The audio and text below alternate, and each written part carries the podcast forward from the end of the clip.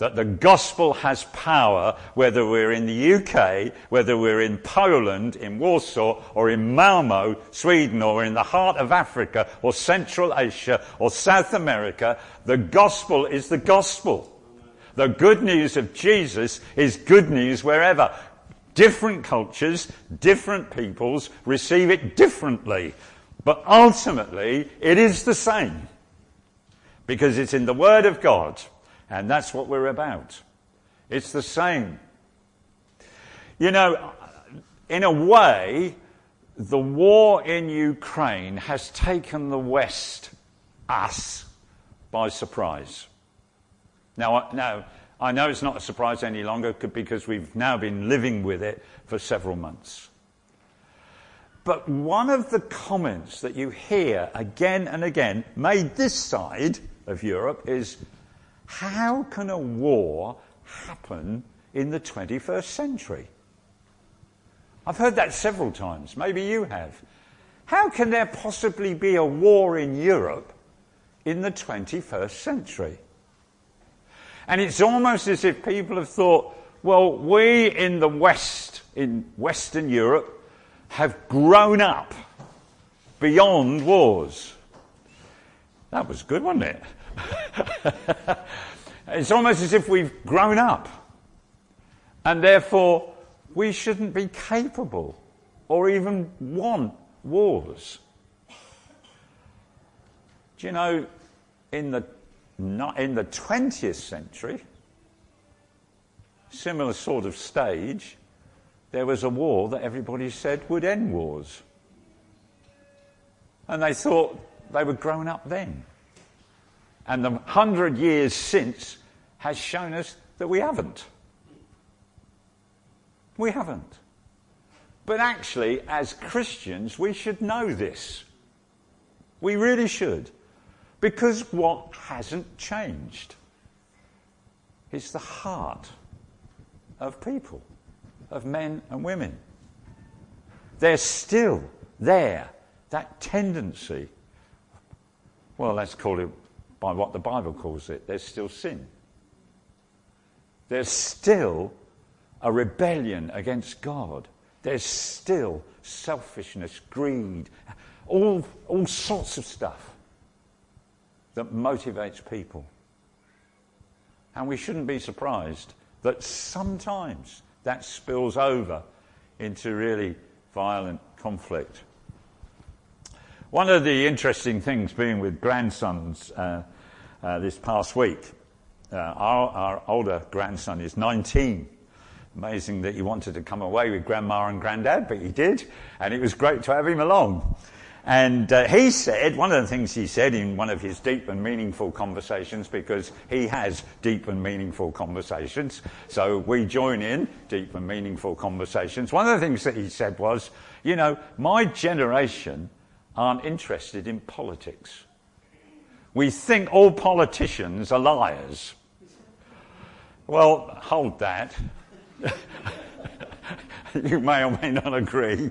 I, I, but he said, yeah, we're interested in other things. And we said, well, but it's always been the same, really, with young people. Hey, when, when we were young, when? It, what was it? It was nuclear disarmament ban the bomb, get rid of it. You know, and young people and others were, were chanting, you know, this has got to stop, this has got to change. We've got to get rid of, of the A bomb, the, the hydrogen bomb, we've got to get rid of nuclear uh, submarines, etc., etc.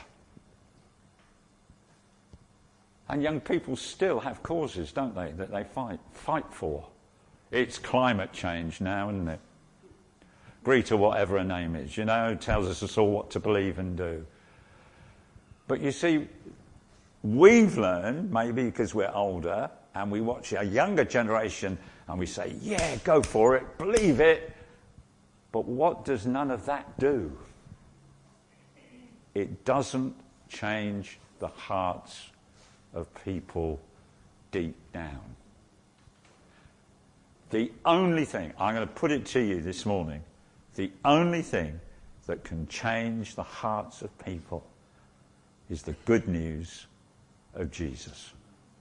The gospel, because that's what gospel is. Have a look at 2 Corinthians and chapter, hang on, chapter 5.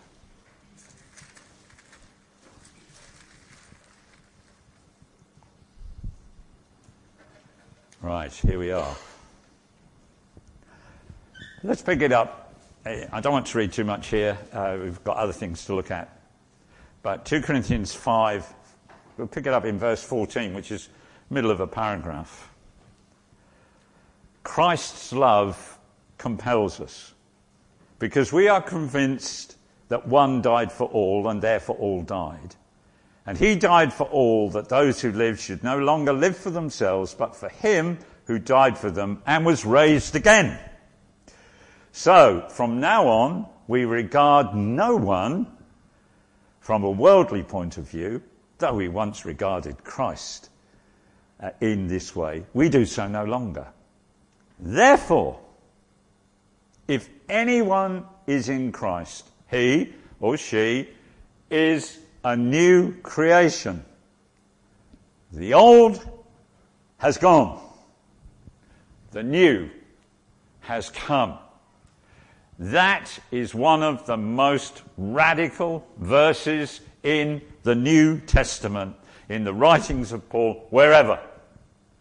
Look what Paul is saying. That when you come to Christ, a radical change happens in the life of a person. The old goes and the new comes. Now, before we go any further, Paul says, if anyone is in Christ, anyone. So immediately we've cut through all national, cultural, physical, emotional, racial, ethnic, ethnical boundaries, differences. It doesn't matter whether you're old or young. It doesn't matter whether you're male or female. Whether you're from Europe, Asia, Africa, Americas, wherever. If you are in Christ, you are a new creation. That is radical. No political party can promise that. No protest movement can promise that. No other religion, and I use that word advisedly, can promise that. That is the good news. That's the good news. That if you are in Christ, something radical has changed. And there's a difference. Nigel referred to us as a motley group of people meeting together. Why can we do that? Because as, as those who are in Christ, that change has happened. That's happened. But I'm saying things here, and we haven't explained what we mean, really. I've just said we're new creations. So there are questions that we can ask about this, and I don't know how far I'm going to go this morning because guess what? I'm down to preach next week. Sorry about that. um, and that's official. so I don't know how far I'm, I'm, going. I may pick this up again. But there are questions that we can ask about this. And the questions are simple. The answers, hmm, not so much. So if, what do we mean? First question What is the new creation? Simple question. We've said that it's there. What is the new creation? Well, we become a new creation. Something completely radical has happened. But what does Paul mean by this? Now, um, we can often criticize someone if they're looking in two directions. You know, I, I'm, I'm looking this way and I'm looking this way. It probably means that I can't make up my mind. Please do not understand what I'm going to say in that way. But I believe Paul, when he wrote this, was looking in two directions. He was first of all looking to the past. And I'll explain what I mean in a minute. He was first of all looking to the past. And then, at the same time, but without contradicting himself, he was looking to the future. And that's what a new creation, how we're going to explain the new creation. So he's looking to the past and he's looking to the future. Now, what past was he looking at? He said, You're a new creation.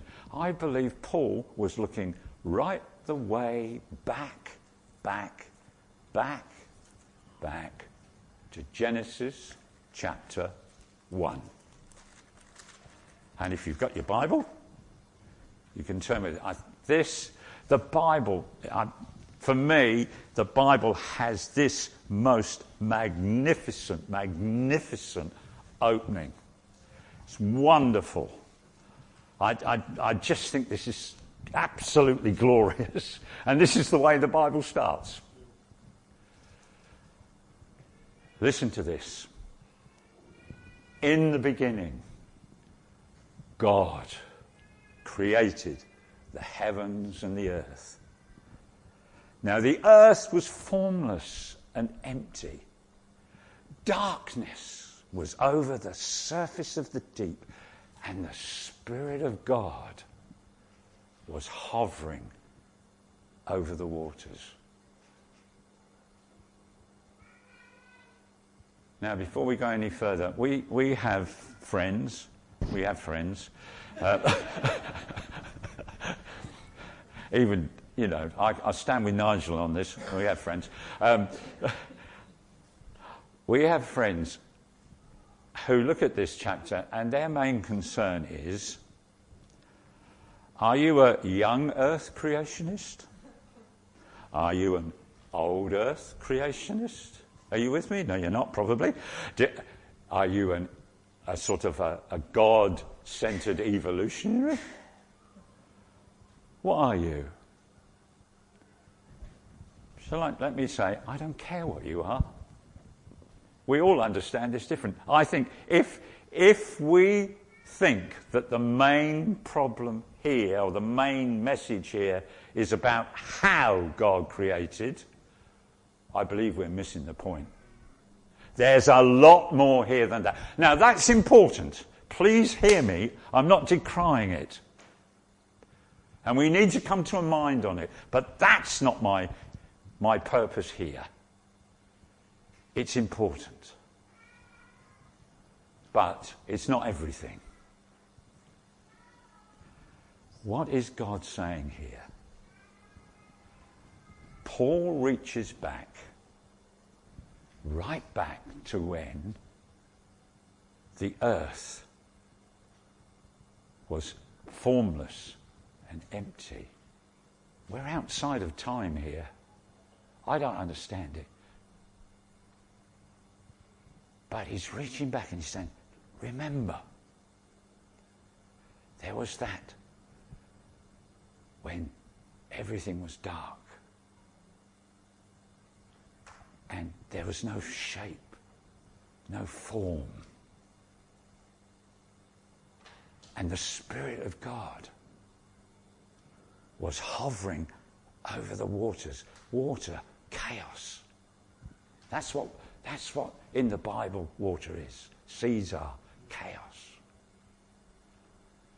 There was a time when everything was chaotic.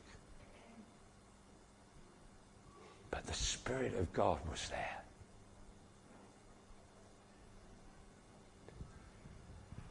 Do you know, that reminds me a little bit. If you're praying for someone and they haven't come to Jesus yet, but you know that the Spirit is at work, then you think, it's like the Spirit is hovering over the chaos in a person's life. You get what I mean? You know, they haven't got it together. They're still in darkness. They still don't know Jesus. They don't know the way to God through, through Jesus. And yet, the Spirit is there at work. If that's the position of some of your family and friends, keep praying. Keep witnessing. However you do it. Because what happens? And God said, Let there be light. And there was light. God saw that the light was good and he separated the light from the darkness. God called the light day and he called the light the darkness he called night. There was evening and there was morning the first, the first day. There, in the chaos, the Spirit is hovering. And it's almost that there's an anticipation here. God speaks.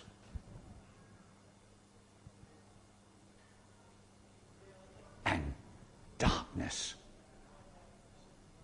gives way to light. And chaos gives way to order. And night gives way to day. Why? Because God speaks.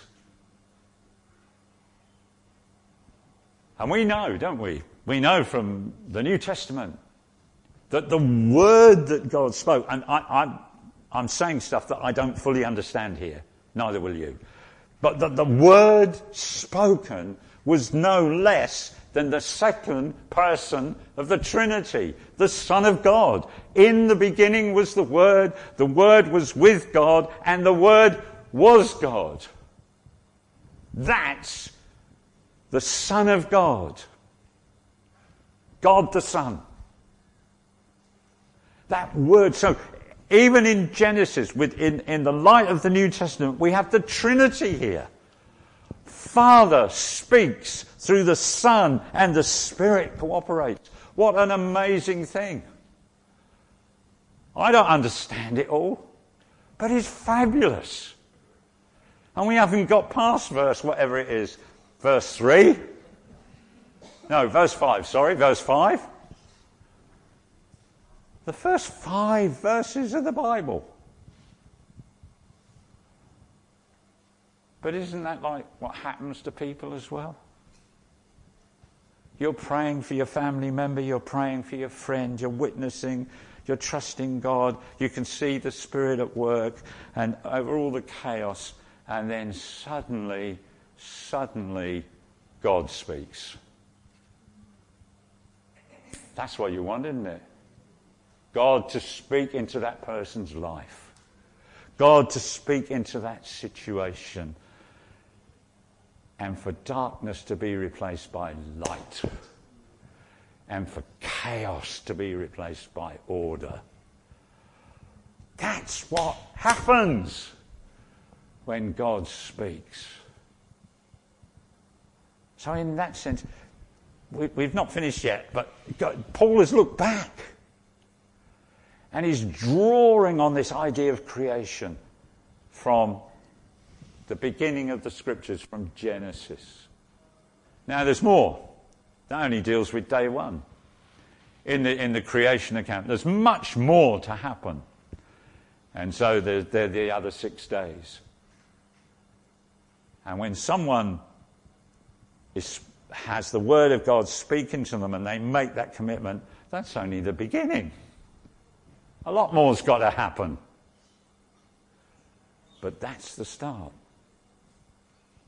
So, God, so Paul looks backward at that first creation. But then he looks forward and he picks up something else from the Old Testament, which then continues in the New. He picks up something that we can read in Isaiah, Isaiah chapter 65 and verse 17. Listen to this. Paul picks up an Old Testament hope here. He's looked backwards, now he's looking forward. And this is the hope. God says, Behold, I will create a new heaven and a new earth.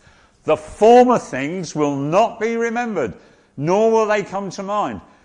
Be glad and rejoice forever in what I will create, etc.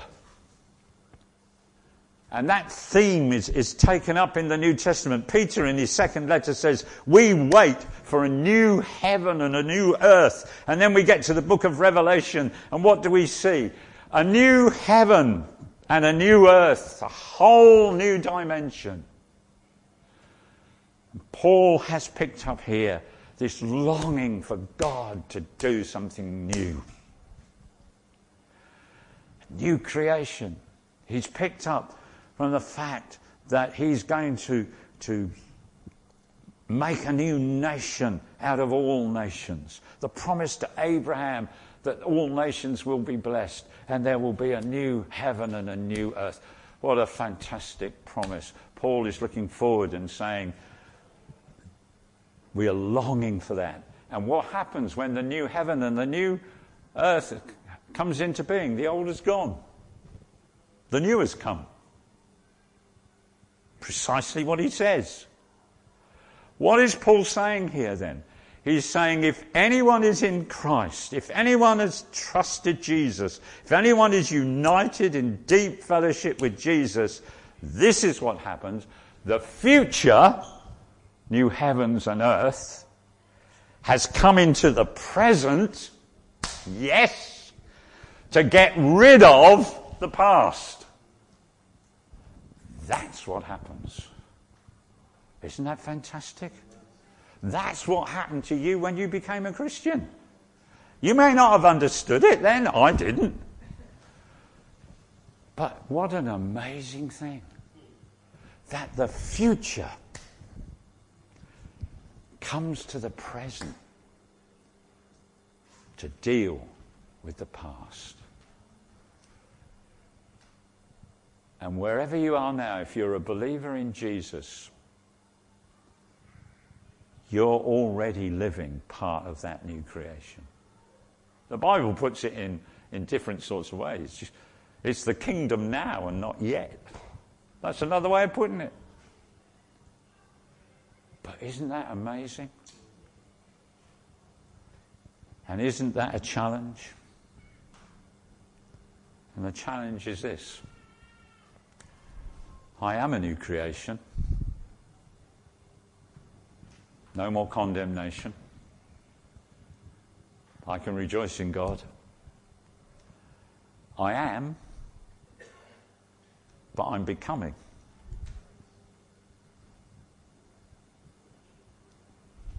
All this can be said about me, but now I've got to live in it.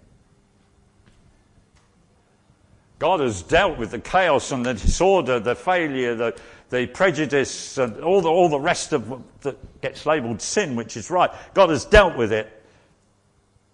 And yet in my life, I'm conscious there are things that still need to be dealt with. Isn't that right?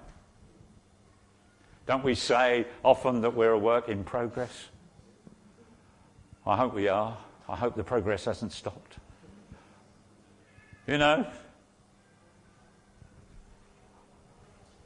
I can live in health, but I still have to deal with sickness.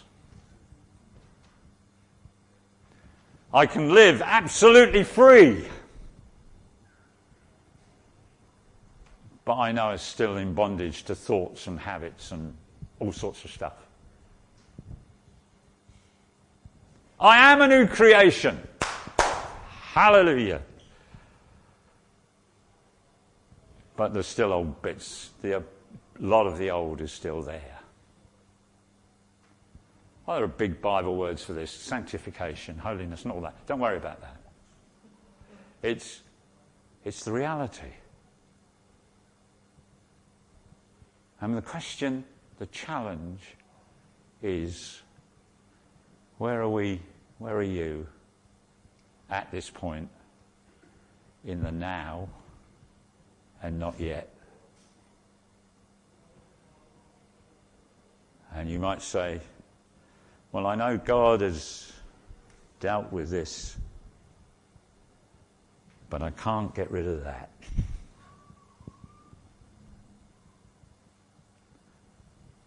I know I should enjoy the peace of God that passes all human understanding, but I've still got these fears. I know that I, I have health and freedom in Jesus, but the reality is there's sickness and disability and whatever. And maybe, maybe, some of those things won't get totally resolved until we actually get to the new heaven and the new earth. I, we're going to know each other, but what we're going to look like, whoa, I don't know. Am I going to be known as a 70 year old or a 50 year old or a 30 year old or 20 or whatever? I don't know. It's as different as the seed is to the flower. That's what Paul says. But at the moment, we're in that tension of the now, but this is coming. And you know, every, every person of every nation, of every culture needs that change. I don't care whether you're whether we're in a blame culture, a shame culture, a cancel culture, in the culture wars that we have now. Every single individual on earth needs that change. So, where are we? Where are you? Where am I? A work? Yes. In progress? I trust.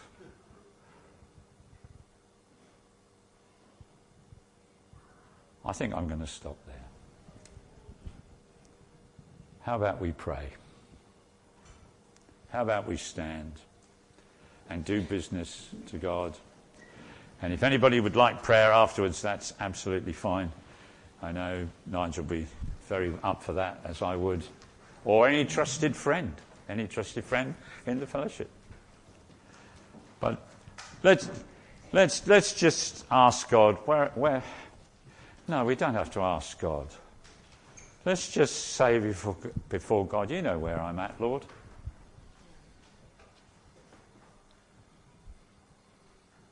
You know where I'm at. I can't hide it from you.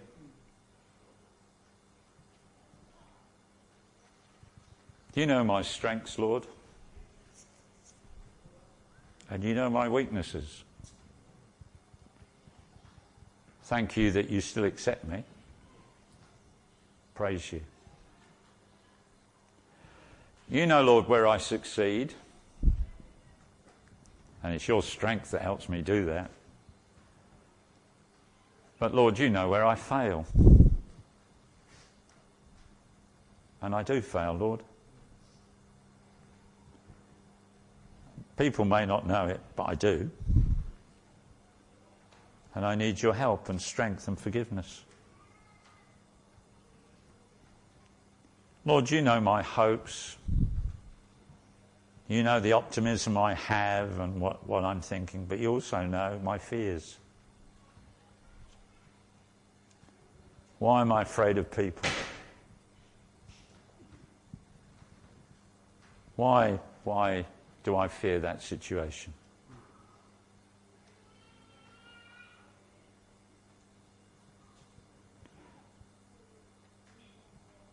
I believe God wants to say to every single person here, but especially to some, that He knows, He knows where you're at. He knows what you face. He knows the tensions and the pressures that you face every day of the week. He understands the thoughts and feelings and fears deep down within. But God says, I still love you. I still accept you. And I want to lead you on. I can help, and I will help. just put your hand in mine.